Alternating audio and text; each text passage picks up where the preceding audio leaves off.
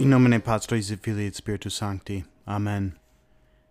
Grant us peace, O Lord, in our days, for there is no other who will fight for us, save but you, our God.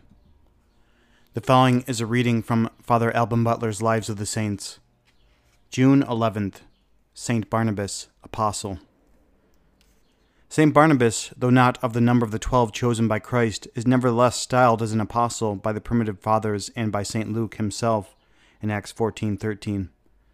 His singular vocation by the Holy Ghost and the great share he had in the apostolic transactions and labors have obtained him this title. He was of the tribe of Levi, Acts 4:36, but born in Cyprus where his family was settled and had purchased an estate which Levites might do out of their own country. He was first called Joses, which was the softer Grecian termination for Joseph. After the ascension of Christ, the apostles changed his name into Barnabas, which word St. Luke interprets son of consolation, on account of his excellent talent of ministering comfort to the afflicted, says St. Chrysostom. St. Jerome remarks that this word also signifies the son of a prophet, and in that respect was justly given to the, this apostle who excelled in prophetic gifts. The Greeks say that his parents sent him in his youth to Jerusalem, to the school of the famous Gamaliel, St. Paul's master, and that he was one of the first and chief of the seventy disciples of Christ. Clement of Alexandria, Eusebius, and St. Epiphanius testified that he was one of that number and consequently had the happiness of, to receive the precepts of eternal life from the mouth of Christ himself. The first mention we find of him in the Holy Scriptures is in the Acts of the Apostles, Acts 4:36, where it is related that the primitive converts at Jerusalem lived in common and that as many as were owners of lands or houses sold them and bought them brought them the price and laid it at the feet of the apostles that they might contribute all in their power to relieve the indigent and might themselves be entirely disengaged from the world and better fitted to follow Christ in a penitential and mortified life. No one is mentioned in particular on this occasion but St. Barnabas, doubtless because he was possessed of a large estate, and perhaps he was the first who set the example of this heroic contempt of the world, which has been since imitated by so many thousands according to the advice of Christ to the rich man. This contribution was entirely free, but seems to have implied a vow, or at least a solemn promise, of renouncing all temporal possessions for the sake of virtue. For Ananias and his wife Sapphira were struck dead at the feet of St. Peter for having secreted some part of the price, and were reproached by that apostle for having lied to the Holy Ghost by pretending to put a cheat upon the ministers of God. Origen, St. Jerome, and St. Austin are willing to hope that their sin was forgiven them by repentance at the voice of St. Peter, and that it was expiated by their temporal punishment though St. Chrysostom and St. Basil rather fear that they might perish eternally by impenitence. St. Austin, St. Jerome, St. Chrysostom, St. Gregory the Great, and the other fathers accuse them of sacrilegious breach of their vow. St. Chrysostom, St. Basil, and St. Isidore of Pelusium observe that God, by executing his justice by visible judgments on the first authors of a crime, does this to deter others from the like, as in the antediluvians, Sodomites, Pharaoh, Onan, and Giezi.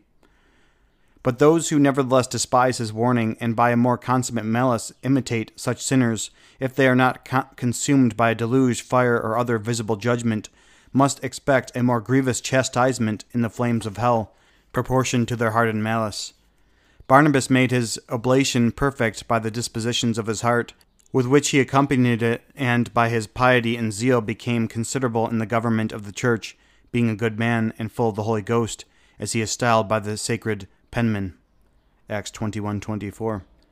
St. Paul coming to Jerusalem 3 years after his conversion and not easily getting admittance into the church because he had been a violent persecutor, addressed himself to St. Barnabas as a leading man and one who had personal knowledge of him, who presently introduced him to the apostles Peter and James. And such weight did his recommendation carry that St. Peter received the new convert into his house, and his he abode with him fifteen days. Galatians 1. About four or five years after this, certain disciples, probably Lucius of Cyrene, Simeon, and who was called Niger, and Manahen, having preached the faith with great success at Antioch, someone of a superior and probably of the episcopal order was wanting to form the church and to confirm the neophytes, whereupon St. Barnabas was sent from Jerusalem to settle this new plantation. Upon his arrival, he rejoiced exceedingly at the progress which the gospel had made, exhorted the converts to fervor and perseverance, and by his preaching made great additions to their number, insomuch that he stood in need of an able assistant. St. Paul being then at Tarsus, Barnabas took a journey thither and invited him to share in his labors at Antioch. Such a field could not but give great joy to the heart of St. Paul, who accompanied him back and spent with him a whole year. Their labors prospered, and the church was so much increased at Antioch that the name of Christians was first given to the faithful in that city. In the eulogium which the Holy Ghost gives to St. Barnabas, he is called a good man by way of eminence to express his extraordinary mildness, his simplicity void of all disguise, his beneficence, piety, and charity. He is also styled full of faith, which virtue not only enlightened his understanding with the knowledge of heavenly truths, but also passed to his heart, animated all his actions, inspired him with a lively hope and ardent charity, and filled his breast with courage under his labors, and with joy in the greatest persecutions and crosses.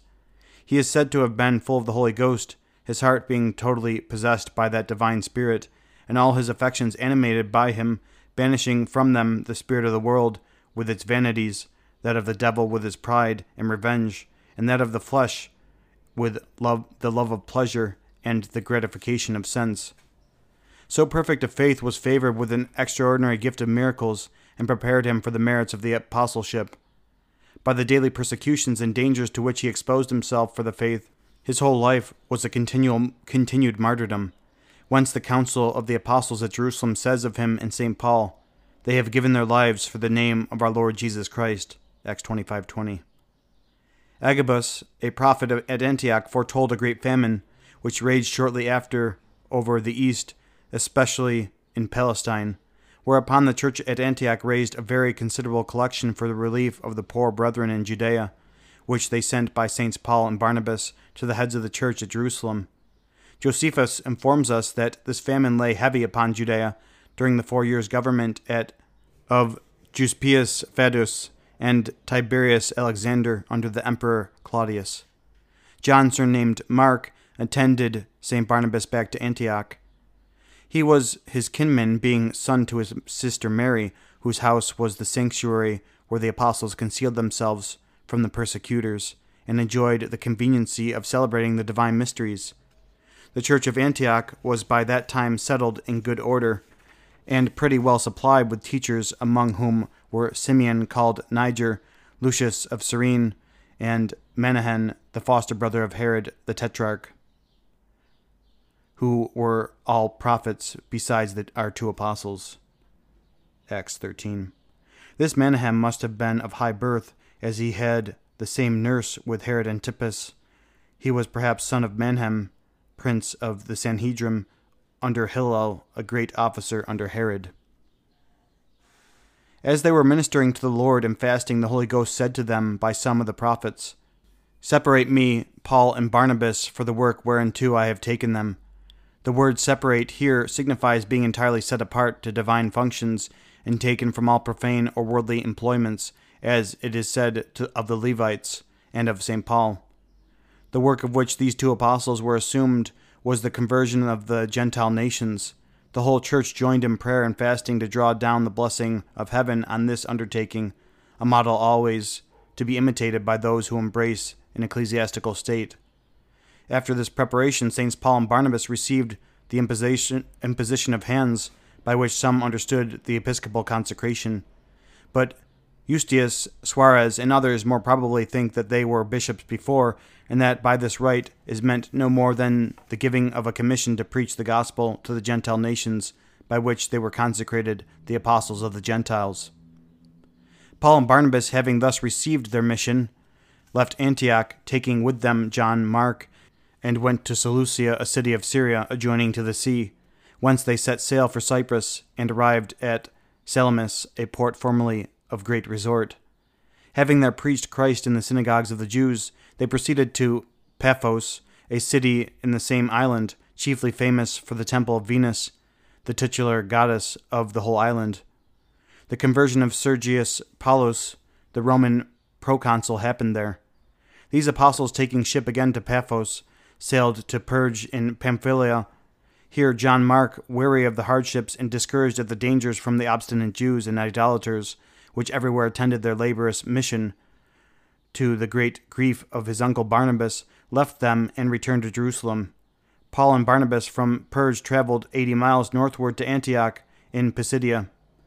There they preached first in the synagogues of the Jews, but finding them obstinately deaf to the happy tidings of salvation, they told them that by preference they had announced first to them the words of eternal life. But since they rejected that inestimable grace, they would address the same to the Gentiles as God had commanded by his prophets. The exasperated Jews had interest enough to get them expelled that city. The apostles went next to Iconium, the metropolis of Lycaonia, and preached there some time. But at length the malice of the Jews prevailed, and the apostles narrowly escaped being stoned. They bent their course hence to Lystra, in the same province, in which city the idolaters, surprised to see a cripple miraculously healed by St. Paul, declared the gods were come among them.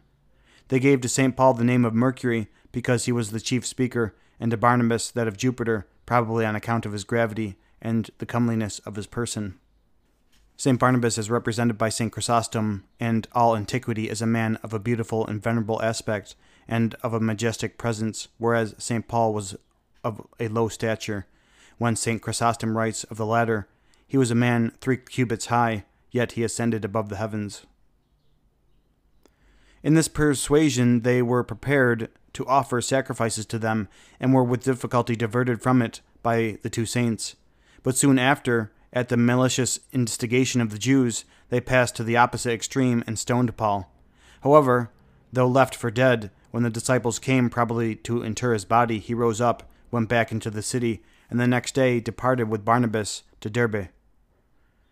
Hence, after numerous conversions, they returned to Lystra, Iconium, and the other cities already mentioned, confirming the faithful in the doctrine they had lately received, and ordaining priests in every church.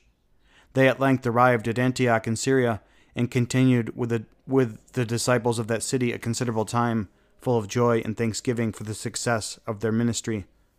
During their abode in the city arose the dispute relating to the necess- necessity of observing the Mosaic rites. St. Barnabas joined St. Paul in opposing some of the Jewish converts who urged the necessity of observing them under the gospel.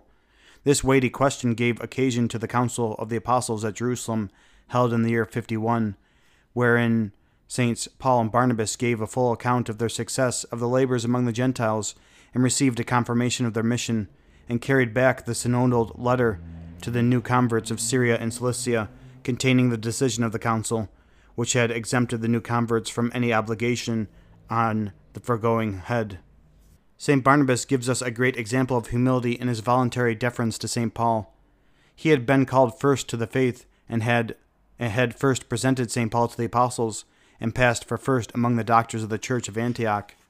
Yet, on every occasion, he readily yields to him the quality of speaker, in the first place, which we must ascribe to his humility. Neither did St. Paul seek any other pre- preeminence than the first place in all labors. At last, a difference in opinion concerning Mark produced a separation without the least breach of charity in their hearts. John Mark met them at, again at Antioch. St. Paul proposed to our saint to make a circular visit to the churches of Asia which they had founded. Barnabas was for taking his kinsman Mark with him, but Paul was of a different sentiment in regard to one who before had betrayed a want of courage in the same undertaking. The Holy Ghost would by this occasion separate the two apostles that for the greater benefit of the church the gospel might be carried into more countries. John Mark, by his this check, became so courageous and fervent that he was for, from that time one of the most useful and zealous preachers of the gospel. St. Paul afterwards expressed a high esteem of him in his epistle to the Colossians, Colossians 4 10 and 11, and during his imprisonment at Rome charged St. Timothy to come to him and to bring with him John Mark, calling him a person useful for the ministry. 2 Timothy 4:11. John Mark finished the course of his apostolic labors at Byblus in Phoenicia and is mentioned in the Roman Martyrology on the 27th of September. After this separation, St. Paul with Silas traveled into Syria and Cilicia, and Barnabas with his kinsmen betook himself to his native island, Cyprus. Here the sacred writings dismiss his history.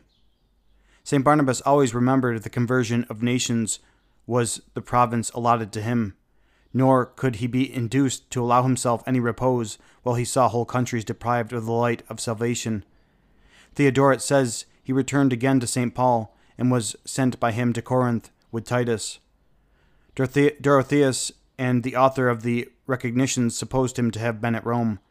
The city of Milan honors him as patron from a tradition supported by monuments which seem to be of the fourth age, affirmed that he preached the faith there and was the founder of that church. The religious order of regular clerks called Barnabites from the church of the saint in Milan, of which they obtained possession in 1545, was founded at Milan by three pious noblemen in 1530, confirmed by Pope Clement VII in 1532 and Paul III in 1535. This order, the chief end of which is to furnish able preachers to instruct the people in missions, was exceedingly favored by St. Charles Borromeo and has been rendered illustrious by many great men. But how wide soever his missions lay, he always regarded his own country as the province especially allotted to his care, and there he finished his life by martyrdom. Alexander, a monk of Cyprus in the sixth age, hath written an account of his death, in which he relates that the faith having made great progress in Cyprus by the assiduous preaching, edifying example, and wonderful miracles of the apostle, it happened that certain inveterate Jews who had persecuted the holy man in Syria came to Salamis and stirred up many powerful men of that city against him. The saint was taken, roughly handled, and insulted by the mob, and after many torments, stoned to death. The remains of St. Barnabas are found near the city of Salamis, with a copy of the Gospel of St. Matthew in Hebrew laid upon his breast, written with St. Barnabas's own hand. The book was sent to the Emperor Zeno in 485, as Theodorus Lector relates. St. Paul mentions St. Barnabas as still living in the year 56. St. Chrysostom speaks of him alive in 63. He seems to have attained to a great age. An epistle which is extant in Greek and bears the name of St. Barnabas is quoted as his undoubted work by St. Clement of Alexandria, Origen, etc. But St. Jerome and Eusebius rank it among apocryphal or uncanonical writings, and it is evident that the Church never received it into the canon of Holy Scripture, on which account Tillemont and many others think it not the work of the, this apostle. Nevertheless, Dr. Cave and several others maintain St. Barnabas to be the true author. It appears certainly to be a production of the apostolic age, which the very style seems to show. It was written to the Jewish converts who held the observance of the ceremonial law to be a necessary in the gospel dispensation. The author displays much Hebrew erudition and a great knowledge of the Holy Scriptures to show that the Mosaic ceremonies were abolished by the new law. In the second part, he lays down excellent precepts of morality on the virtues of humility, meekness, patience, charity, chastity, etc. Under the notion of the way of light, in which the good walk under the safeguard and conduct of the angels of God, as the bad are under the influence of the angels of Satan. Among other vices, he inveighs severely against talkativeness, which he says is the snare of death. He teaches that the six days of the creation signify allegorically six thousand years, after which term he fixes the general conflagration of the world. The same is advanced by several other ancient writers from a traditionary notion of the Jews, grounded on the supposed prediction of one Elias, not the great prophet of that name, on which the long annotation of Cotelier on this passage may be consulted.